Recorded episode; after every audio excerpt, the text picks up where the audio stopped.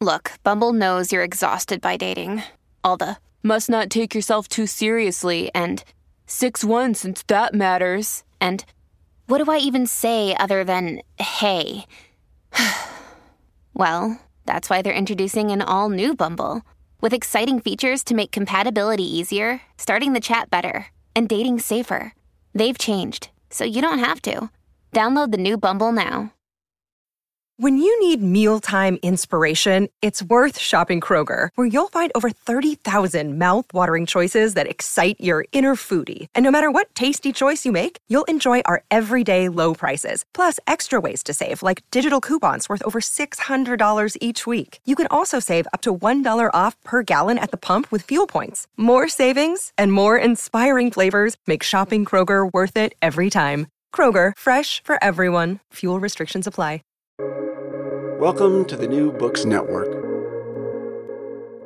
The Connected Leader by Karen Joy Hardwick. We are not leaders having a leadership crisis. We are leaders having a human being crisis. Connection is the antidote to this crisis.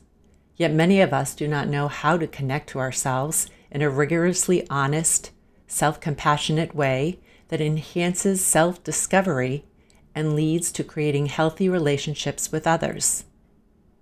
Without this self connection, we cannot connect in a meaningful way to a higher purpose or engage with others in ways that help them step into their gifts.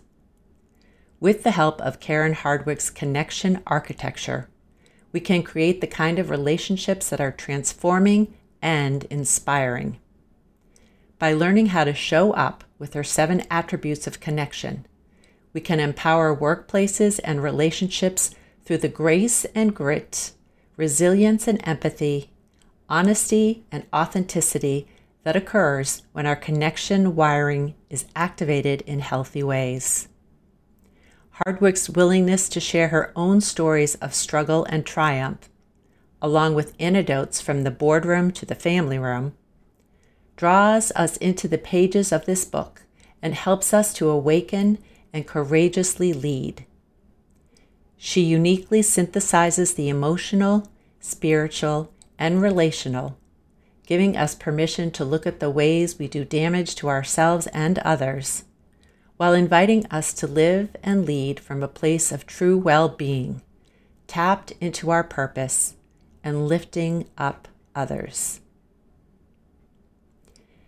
Karen is a global leadership consultant, coach, and clinically spiritually trained psychotherapist with master's degrees from both Princeton Theological Seminary and Rutgers. She works with Fortune 1000 leaders, teams, and entrepreneurs around the world on how to become connected leaders. She hosts the Saving Seat podcast and speaks to many audiences on how the power of connection transforms the leadership landscape and elevates our well being, engagement, and empowerment. She lives in Atlanta with her son and is surrounded by her connection warriors. Hello, everybody. Welcome back to the New Books Network. I'm Elizabeth Cronin, and today I am talking with Karen Joy Hardwick about her book, The Connected Leader. Thanks for being here today. Oh, Elizabeth, it is such a pleasure. I've been looking forward to this. Me too. As I was saying just a couple minutes earlier, it's um, really a book for everybody. It's you know called The Connected Leader, but it's really a book that has so much wisdom for for all of us. So um, that said, let me back up and just give you a chance to start out by telling us a little bit about how you came to write this book. Well, thank you for that, Elizabeth. Yes, if I could do one thing differently about the book, I would urge my editors and publisher and you know all those people to retitle it because the title doesn't do the content of the book justice. And most people like you say wow this is a book for life not just leadership. Now in the book i talk about redefining who a leader is. And I mention that from my perspective, a leader is anyone who has people entrusted to their care. So stay at home parents are leaders in, in my book. So I came to this, the writing of this book, because of my work. I am a clinically and spiritually trained psychotherapist. I went to seminary to be an Episcopal priest, decided I didn't want to work on Sundays. And so being ordained was not my calling. And yet, sitting with people and listening to their stories and helping them heal was my calling. So I went on for a clinical degree. And then, through a series of events, I decided to enter into leadership consulting after spending some time in private practice and also in corporate America. Long way to say that I've had a front row seat to the complexities and joys and mess and triumphs of human beings both in their personal lives and in their professional lives. And I wanted to tell the story that I am seeing over and over again that connection is the antidote in our relationships to self and to others at work and at home. Right, you say that. And in the book, you do say we're not facing a leadership crisis per se, but we're facing a human being crisis. Yeah, isn't that true? Mm-hmm. I mean, honestly, even whenever we see leaders fall, you know, the, the Icaruses of the world who fly too close to the sun and who think that for whatever reason, leading with their ego is going to get them what they want. And we see that very dramatic public fall. It's not that their leadership went awry it's that what was going on inside of them, their unresolved hurts and wounds and trauma, were contributing to a leadership style that was damaging to themselves and to those around and, and ultimately of course to the business as well. And we see that in our personal relationships. When we're not taking care of ourselves when we don't know how to connect deeply to ourselves we do damage to those around us and to our very souls. Connection is the antidote. There's no paradigm, there's no checklist, there's no five magic steps to take. It's hard, courageous, and good work to dig deep into ourselves and to find a mindful way to figure out who our true self is. And it's not for the faint hearted. And more and more people are interested in this kind of work. I'm sure you see that too, Elizabeth. Yeah, I do. I do. So it's interesting. You just said there's not a five step process or an easy one, two, three solution. However, you you do in the book lay out you sort of frame out an approach because as you point out and and I do see this is so true is that connection to ourselves is something of a mystery to a lot of people. People, they, they might feel that need, but they don't necessarily know what, how do you do that? You know, how do you, how do you do this difficult work? Mm-hmm. I do talk about seven things that I have found to be helpful in that process because I talk very clearly about what I've learned the hard way in my own life which is we can't connect to or lead anyone else in inspiring ways until we connect to ourselves in honest ways. So it's about, you know, I am a um, very grateful member of the 12 step recovery community.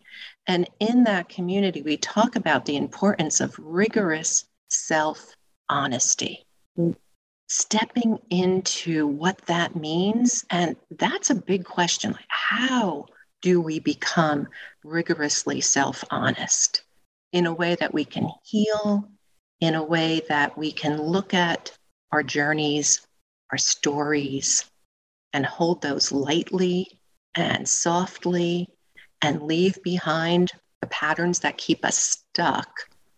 There are these seven things that I have found that are helpful, but they're not magic bullets either. You still have to do the work. So I do talk about these seven connection pillars. And I'm sure you noticed in the book, it's not as if I talk about them as a solution. I talk about them more as an invitation when we human beings start to weave things like listening deeply into our daily lives, an entire level of connection opens up to us that we didn't have before. And every human being will do that differently. One of the things that I talk about that's a common theme is having guides, people that you can trust to help lead you through the process. So, people who do what you do, Elizabeth, people who do what I do, people who are walking the journey themselves, sponsors, spiritual directors, therapists, clinically trained coaches, people who really are not just trained, but are also doing the work themselves on themselves. I think that's, I think it's really important because if you're not doing the work yourself, you can't genuinely speak to how difficult it is and and connect on that sort of energetic level that I, I really do I really do get you. Mm-hmm. I'm glad you brought that up because I've often felt like uh, well, I'll, I'll use an anecdote from like a common therapy session, and, and often it's with couples where I might suggest to one part one partner to speak to another partner in a way that's different and I'll describe describe it and they'll just look like I just don't know how to do that. So I think it's easy to read something and think like, oh, I get it, but I don't know, I still don't know how to do it. So I think you need someone to model for you the way so much of what we did internalize and, and the beliefs we live with were modeled for us throughout our development. Um, but that's someone showing you what does deep listening look like? Mm-hmm. And with all the pillars, what I talk about is there's this sense of awareness and acceptance. So that's the first step, if you will. We have to awaken to the fact that there's something in our life that might not be working.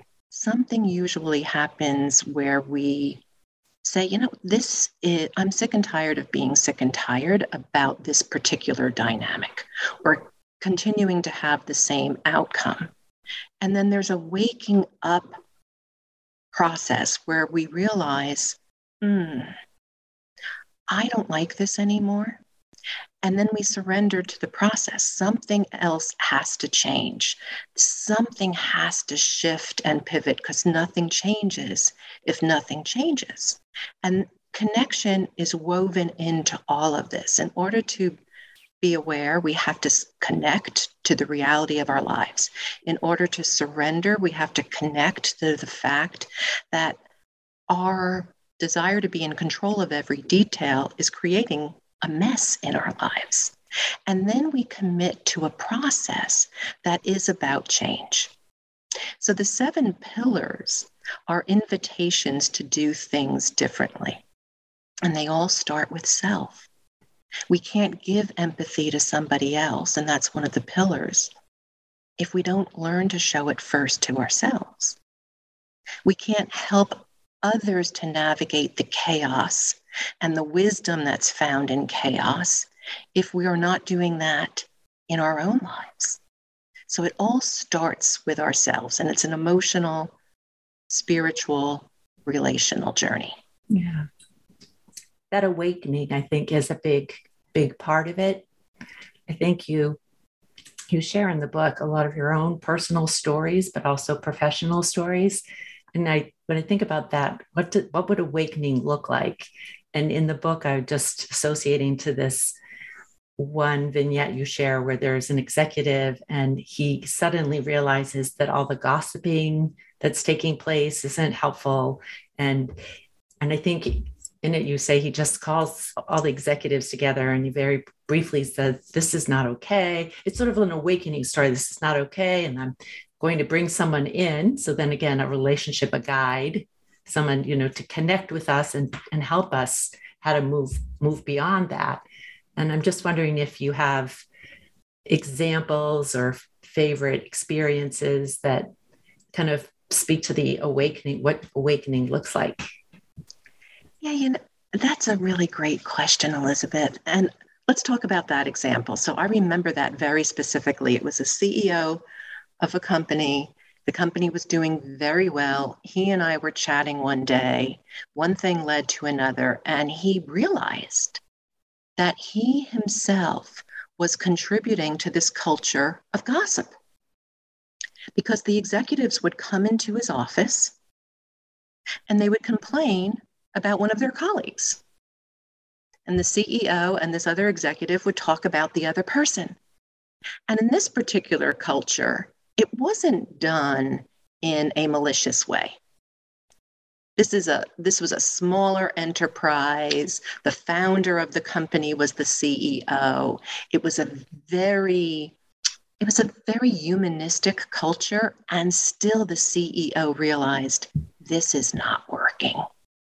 So when he called his executive team in to say, this is not working, and we're going to learn how to do conflict and direct conversations differently, he was also role modeling accountability. I remember him saying to me before he called his team together, I'm responsible for this. I'm not stopping this. When somebody comes into my office to talk about somebody else, I'm allowing that. So it was a very cool, inspiring change because he also said, it's not that the problem is outside of me and all of you need to change. He was putting himself into that. So we had a great role modeling for accountability. Started with him and it went on to his team. Right. Right. Again, I think that's the importance of doing the work. If you're not willing to to be accountable, it's hard to hold other people accountable too. It is. And you know, leadership is a spiritual path. People from all different kinds of faiths, and even some people who would say they have no faith, are looking for a deeper meaning in their life. Our culture, Elizabeth, is so splintered and divisive. And I'm certainly not saying anything pro- profound here that other people are not also observing. We are at such a crossroads. And all the things that are becoming cultural norms are, even in their dysfunctional demonstration or manifestation are ways people are searching for connection. Now, they might be doing that in ways that are not healthy. For instance, there's such an uptick in addiction, and it is breaking my heart to see how alcoholism and substance abuse disorder and all types of drug abuse are, are just like it's a wildfire out of control people are numbing. Alcohol and drugs are not the problem. It's what's underneath that's the problem that people are looking to escape. And then, of course, the alcohol and the drugs become the problem. And, and we have the same thing over and over again in so many different ways. There's this oversharing on social media where people just bare their souls on camera in a way to get likes and approval. And there's something like a, a peep show. It's it's kind of pornographic. People are looking for connection. And they're doing it in ways that are oftentimes a symbol of their own disconnected selves. Does that make any sense to you? Yeah, no, it it does. It does. And when you mention social media, and just the things that are, are the new norms in our culture, including continuing to have all this advanced technology. I think it perpetuates this idea that there is some sort of control, like, oh, there should be like a program for that or an app for that. And and I and I think that I too see an uprise um, or an increase in anxiety, which you know fuels addictions and I think this brings up another, I think it's a another chapter in your book about um, chaos, just navigating chaos and and accepting that things are constantly, constantly changing. And so the any idea that you could control the number of likes that you get, or you can get the latest technology and suddenly be happy is just a misguided belief that continues to, I think, grow. Mm. It's one of the reasons why I like what you post on social media because it's also beautifully done. It's about inspiration, it's about positive tools and encouragement and invitations to growth. And there's a tremendous amount of vulnerability in that. And it's done in a way that is deeply rooted in balance, right? In a mindfulness. Um, and I think what's happening is people are looking for connection in so many different ways. And oftentimes, just learning to sit with ourselves, whether you're a CEO of a multi billion dollar global enterprise or a stay at home mom who is struggling with the day in and day out stirring of the oatmeal, when we learn to sit with ourselves, as hard as that might be, there comes to be a peace.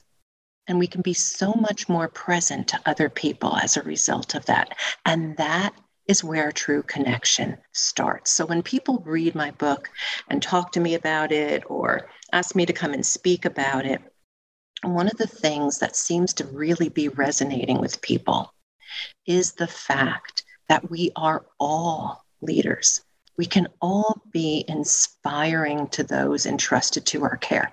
We can create psychologically safe places for people to have their own journey. And whether we do that at home and or at work, people are then invited to soar, to make mistakes, to innovate, to find their true self. And I believe that's the sacred calling of leadership to invite people to find the self that they were created to be. And we can't do that unless we're also doing that for ourselves. So I'm imagining a listener who thinks of themselves as more pragmatic, mm. who would say, what's the what's the benefit of allowing people to make mistakes? That is a great question, and one I get a lot of times because, as you can imagine, a lot of the executives I work with are exactly that cognitively focused, type A's. They look around. I had one CEO of a publicly traded company say to me when I came to talk to him about all of his assessment results, Why should I care at all about this? Do you have any idea how successful I am and how much money I make? And I said, Well, actually, I do because it's public knowledge, because you're a publicly traded company and you make a lot of money. Like we could feed an entire country off of what you make on a year. And that's not the point, because that's an outside solution. And I'm asking you to find inner peace because I believe you're actually, is what I said to him, leaving money on the table. You could probably be more successful if you would address some of the things within you that are not landing positively on the people who work for you. Now, having said that, I'm very grateful that there is a lot of research going on in the public forum now from places like E&Y and McKinsey, Harvard, that are saying things like empathy and curiosity and listening deeply, mindfulness, actually impacts the bottom line positively. These things really matter.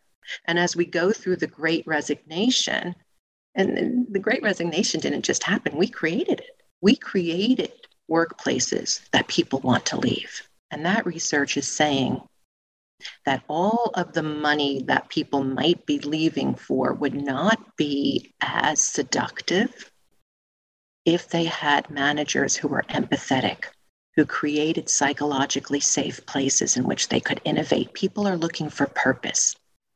They don't necessarily want to leave. They're looking to create a life of meaning for themselves. And if their manager is not going to show up in empathetic ways, then they will be leaving, and they are leaving. So, empathy matters to the bottom line. So does curiosity. So does mindfulness so does the ability to lead in a way that is inspirational. So, all those people who are cognitively driven and very practical. This is practical. This is not a kumbaya.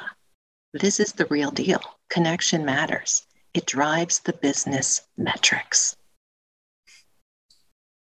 So, what is it like to work with someone like that? What what's do you see a gradual shift within them? I mean, when you when you someone takes you on and they have that original sort of way of looking at things. Mm-hmm. I love a good challenge, Elizabeth. So many of my executives fall into that where they're a little dubious and not just a little skeptical when we first start the process, but they heard that it works in other companies or they talked to other CEOs who said, you know, my work with Karen around connection and as we did this cultural transformation really made a difference. And this is how she and her team did it.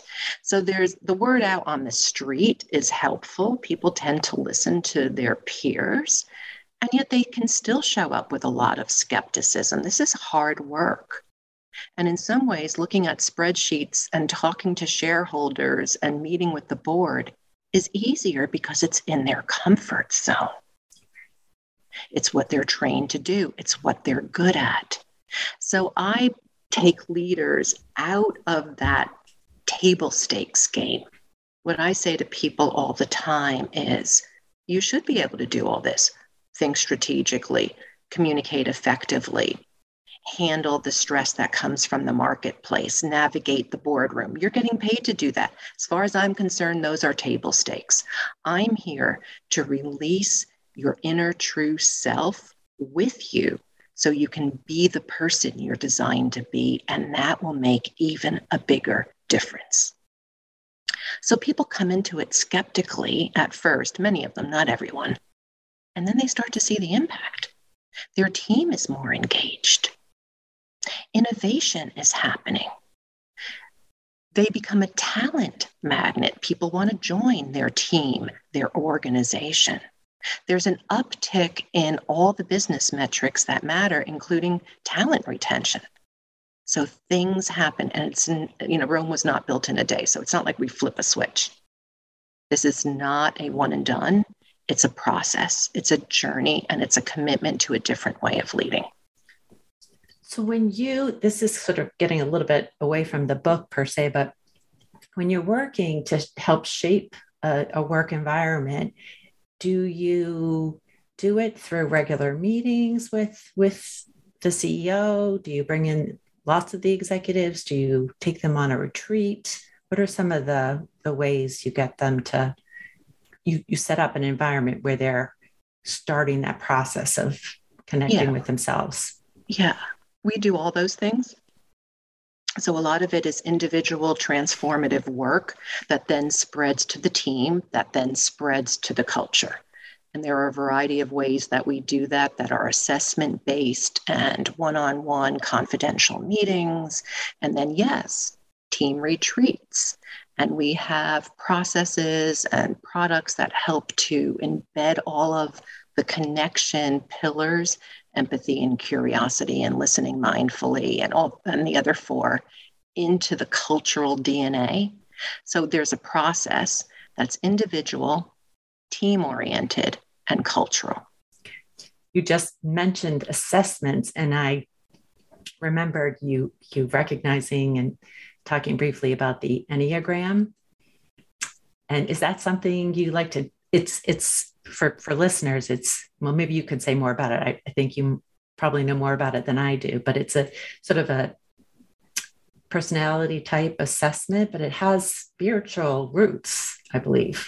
It does. It's a beautiful, transformative way of learning to look at ourselves. So I've used a lot of assessments over the years and you know you name the assessment we have certainly used them for executives and teams and cultures one of the things that i like the most about the enneagram is that my clients are telling me this is the most transformative assessment i have ever taken i had a client in the uk call me at 3 a.m. their time to say, I have had an, an epiphany about this trans, about this assessment. I've had an epiphany about me as a result of taking this assessment. And, you know, there's no magic bullet. The Enneagram is a beautiful tool that takes us deep into understanding how have I tried to gain the approval of people around me? What have I had to do to make myself feel comfortable? What happened in my childhood that led me to believe, oh, this is how I keep myself safe and approved of and lifted up? So, those very motivating factors can become then our defense mechanisms as we become adults. And unpacking all of that so that we can step into our truer self and leave those defense mechanisms behind is really important. I'm going to talk very specifically. So, I'm an Enneagram 2, which means I am the helper. And all of that is well and good until it's not. As a helper, I learned in my childhood that my very value was found in making everyone around me as a child feel cared for. My feelings didn't matter, my needs didn't matter, everybody else mattered. And so I became very good, and I was probably wired to be um, focused on other people's well-being. So there was there's the wiring piece, but I was also taught that my whole value was in helping others, and I learned to leave myself behind. So it's no surprise that I trained to be a therapist and a priest, and now a consultant and a leadership um, coach and one of the things I had to do was say to myself along the way, and the Enneagram brought me to my knees when I really dug into it, was I love my gifts, and I also have to learn to give those gifts to myself. So I had to take on a sense of humility and realize that I don't have to be all things to all people. And the Enneagram taught me about humility and about giving to myself so I could show up more for other people. So, the Enneagram, we use a great deal with teams and executives, and it really has been a life changing tool. I think what's interesting about the Enneagram, too, is that it also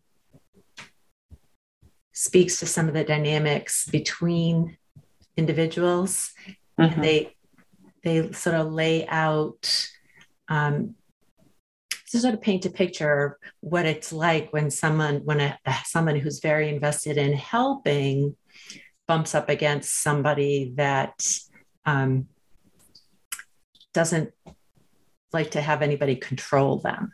I think that's like a number eight or something, you know, and and and just it just speaks to like there's some it, it helps understand why some connections are hard why sometimes it's difficult to, to connect with a, a one person versus versus another um, and i have been encouraging people to explore that because I, I think it also gives people language that they they recognize the description and they mm-hmm. say they either love it and feel relieved that they someone has you know captured what they struggle with or there can be a very strong aversion to a part of it. And either either way, there's usually one type where they feel strongly.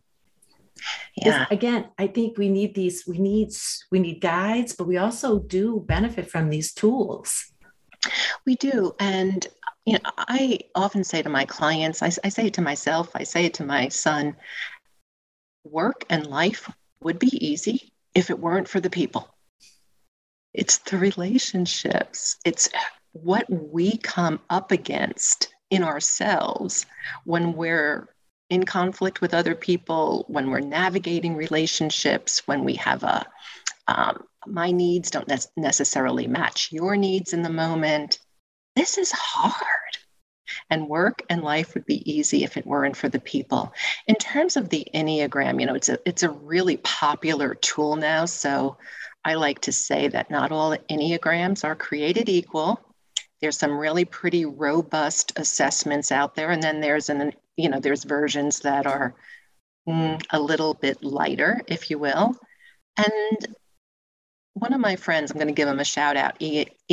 Ian Morgan Cron is an Enneagram black belt, and his work is really lovely and powerful in this space. It's invitational, it's gracious. He and I have worked on clients together. Um, and the Enneagram is a beautiful tool that creates that self connection. That for me and in my work, it all starts there with ourselves. Right. I think, again, that sort of understanding your personal history is a, is the way you can understand yourself and um, when you sort of know what the story your personal story's been and how you developed a way of coping because of the circumstances it helps you understand when those same dynamics get played out again either in the workplace or your your personal life. And maybe you could say something a little bit about that because you talk about in that relationship you know listening deeply but also pausing and t- checking in with yourself and asking yourself some questions. Mm-hmm. i believe that hitting the pause button is one of the most powerful things that we can do before we respond because it's in the pause that I think we find the miracle of sorting through maybe our neurological reflexes that have been embedded in our neural pathways that might not be serving us well. To some extent, we're all dealt a hand when we're born. Our parents, our socioeconomic um, situation, whatever our parents were carrying, those are things that we had no control over in many ways. And so, as children, we develop these defense mechanisms. Even in situations where there wasn't trauma, there's still situations for all children that are difficult to navigate. It's life. And so, what happens is we have to, as adults, start to realize I'm an adult now. So, what do I need to change? So, as an adult, I don't have to live out of a children's story. What kind of a story as an adult can I create that's healthy and productive and constructive, emotionally and spiritually and relationally? What do I need to change? What can I do differently for myself and those around me? Does that make any sense, Elizabeth? Yes, yes. I think when you say we're all dealt a certain hand, that's so true. And even if you're very fortunate and have, you know, two stable parents and things are going well for you, we still enter into a society that puts a lot of pressure on each of us to do things a certain way. And most children, their experience of school is one of the first times they realize, like, oh no, there's like one answer. you know, we're looking for that one answer. And uh, it's funny, I, I I like to listen to Tara Brach, and she she tells a story of a little girl who was in an art class, and the teacher was walking around and looking at everybody's pictures, and said to this little kindergartner, "What are you drawing a picture of?" And the little girl said, "Oh, I'm drawing a picture of God." And the teacher said, "Oh, well, you know, nobody nobody really knows what God looks like." And she said, "They will soon." and, and just how so even if all of your circumstances are are going well for you there's plenty of opportunity for your system to be shocked by a very harsh reaction. Right. A reaction that can cause you to doubt yourself or that can plant seeds of rejection. Um, yeah the world is a hard place. And those of us in the helping professions have to make sure we're not sugarcoating that by contributing to this toxic positivity. I am all for resilience and healing and doing the work and not for doubling down on this toxic positivity that so many people can pontificate about, right? It's all about your attitude. And well, no, sometimes life really is hard. And having a good attitude, of course, is a sign of mental health, but so is saying, This is really hard. I'm grieving. It's heavy. Right. In fact, I I truly believe that that's part of why you need to have that connection to yourself. Because when you're connected to yourself, you're not numb. You are aware of a day what, that feels really painful, physically painful, emotionally painful. And then with that awareness, you can, if you can sit with that long enough, you can start to explore what do you need? You know, what what would help you? So it's I mean, one of, I think, the increase in addiction and anxiety is that we often don't know what to do when we are feeling uncomfortable, other than run away, get into problem solving mode, or look for some way to, to numb ourselves. And so we are disconnected from knowing even what our needs are. Yeah. We live in a culture that tells us that the solution is outside of ourselves buy a new car, get a new girlfriend, go on a fancy trip, have a drink. You deal with the stress of being a mom by the wine culture these days, right? And there's no outside solution to an inside problem. There just isn't. And most of those so called solutions actually start to make our inside issues worse. I like to say all the time that whatever we don't deal with is downstairs in the basement, working out with weights and getting stronger. And it will win. It will win. You know, just this morning, I was having a really hard morning, Elizabeth. I'm going through some grief and letting go of some old relational patterns in my life and how I show up. And while I was very aware in my spiritual practice this morning of all that I'm grateful for, I was also really weighed down by grief, this heaviness. So I believe that a lot of life is living in the and. We can be grateful and be going through a really tough time. Right. I'm I'm grateful for my one of my first years of training I was exposed to the to dialectical behavior therapy. It is such a freeing idea that you can, and the, also the idea that you can be grieving and be okay. You know, or you can be angry at a loved one and still love them. That it's not this black or white sort of thinking that I think, you know, is another part of what causes so much harm in our culture is we do get you know told over and over again like it's right or wrong you know it's black or white. And and, and probably in a corporate culture too if, if a leader is very rigid it doesn't make for a very um, caring environment. Well and the same is true at homes whether it be a ceo or a parent when someone is having a response and they're told they're wrong. No, that's not the way. It can be very deflating and very depleting. And then that's when people st- start to disconnect from their feelings or they realize this is not a safe place. So I'm going to do whatever I have to do. And that can look a number of different ways to just get along and keep myself safe. So I tell a lot of the executives that I work with one of the best things that you can say is, I don't know. Tell me what you think. Or said another way, I would love to hear more about what you just said.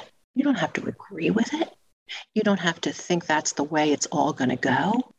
But to invite people to open up in a way that gives them the sense that they matter is a game changer. And I think you're also suggesting that part of that, what changes, is a individual's ability to put aside this need to know everything. Right, exactly. That's why curiosity is such a connection pillar because it actually means I don't have to have all the answers. The questions are more important. And I don't know about you, but the older I get and the more I walk on this earth, the more I know there's hardly anything that I really know. The longer I live, the less I know, the more complex life gets. I often will share with other people uh, Jon Kabat-Zinn's belief that we need to we need to embrace the beginner's mind. Mm. You know, in a beginner's mind, there's all kinds of possibilities, and as soon as you think you've figured it out or you've become an expert, usually that means you've just you found the solution. And then you can't see all the other possibilities anymore. And so i, I love that idea of, like letting go. So it just uh, there's an awful lot of letting go in the process. And um, actually i will i, I want to say with readers is there's a real treat in the book you talk about going away with your son and a couple of his friends and I don't know if you'd share share that story, but I got a big kick out of out of reading it because I thought never, never would I do that. Oh, that is so funny. So yeah, we were in Montana and we were out on this trail with these two wonderful guides. and my son, who was I think 18 at the time, and two of his really good friends were with us. Um, they scale up this cliff that takes them to a ledge that's 30 feet above this glacier fed river or glacier formed river. So the water's freezing, and they are jumping off this ledge, as I tell the story in the book, into this river, hooping and hollering, you know how young men can do. And Matthew, my son, came over to me, and I thought he was getting ready to say, okay, let's let's go to the next thing. And he wanted me to come up on the ledge. And Elizabeth, I have no idea what came over me because I am not an adventurer. I mean, I grew up with a mom who thought riding our bikes in the driveway could be fatal, right? Um, and as I walked by Mark, one of the guides, he said to me, Remember that how you approach this will be teaching your son how to approach risks. And at that moment, this warrior mom took over. And I scaled up this cliff and stood on the ledge. And I was terrified. The boys wanted me to jump. And I'm like, what?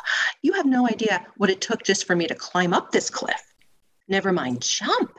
And then I thought, well, even if I could jump, I'm going to die when I hit the water because it's so cold. My heart's going to seize up, right? Like, I'm not 20 years old. So I was standing on the ledge, absolutely hanging on for dear life, crying, sitting down on the ledge. The boys are cheering me on. And all of a sudden, everything got quiet. And I said to my son, I can't let go. And he said, You have let go. And in that moment, it was like the invisible hands peeled my fingers off of whatever I was holding on to. And I released myself and I jumped. The rest is history. I survived it. As Matthew said to me, Mom, it wasn't pretty, but you did it. And I love that story because for me, especially the letting go as part of the recovery process, is all those things. We think we can't do it. I've got to hold on. There's no other way. I've got to do all the things I've always done control and gripping and doing all the things. And then we release ourselves into this sweet mercy of surrender. And somehow or other, the invisible hands hold us. So, yeah, letting go. I love that. I love that story because I would struggle with that myself. And yet I know it holds me back, thinking, even thinking, oh, I could never do that. Even just having that thought, like how many times do we say, oh, no, I'm not good at that, or I, I could never do that, or and, and again, a lot of times that comes from our own personal history, is realizing every time we wanted to ride our bikes out in the driveway, mom said, Oh, that's, the, you know, we get these ideas in our head, and there is so much more we could do if we could let go. Oh, we are our own worst enemies, and fear, the fear that lives within us, our insecurities, that's what really keeps us hostage. Yeah. Yeah. Now, I'm not going to climb up on a 30 foot ledge anytime soon and do that again, but it's on video. So, in case no one believes it, we've got it.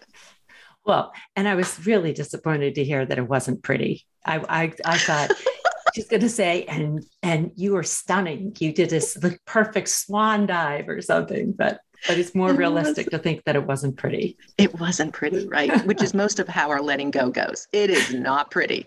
That's so true. That is so, so true. Well, I just, I'm just mindful of the time and I want to double back and check with you on any ongoing projects. But, but I do want to say again that the book is full of stories like that, like you're mm-hmm. letting go and you're just personal stories as well as stories with with leaders in in more corporate environments but i really want that message to get through to listeners that this is a book for everyone. And I was sort of telling you about that, and you were mentioning something to me earlier. And I want to give you a chance to just tell us about anything else you're working on before I let you go. Yeah, well, right now we're really working on, you know, the uh, getting this book out, talking about it, retreats, workshops, speaking engagements, all the things that go with the the lovely gift of having a book out in the world. And at the same time, I'm thinking already about probably my next project, which will be more about the connected life. And I'm beginning to write a lot about that. And concomitantly, I'm writing a memoir about my recovery. And there's definitely themes of connection in recovery, because as we say all the time in the rooms, connection is the antidote. So there's a couple of different things that I have going on, and we'll see where the universe takes me. Good. I love that. And for listeners, people can find um, links to get your book on your website, correct? Yep. And it's where all books are sold. Um, and then my website is karenjhardwick.com. And that's where you can find me on all the social platforms too, Karen J. Hardwick. So I'll look for you there pretty Great. easy to find. Great. Again, I, I love that you see all of us as leaders because I think that's true. I mean, you can be a leader within your neighborhood, you can be that's a leader true. within yes. your friend group. And I think the book is really, really full of um, real guidance for how people can get that connection to themselves and to others. Thank you, Elizabeth. So thank you for being here today. And it sounds like there might be another book at some point in the future. And so we might get a chance to do it again. Ah, thank you. It was a wonderful conversation. I enjoyed every second.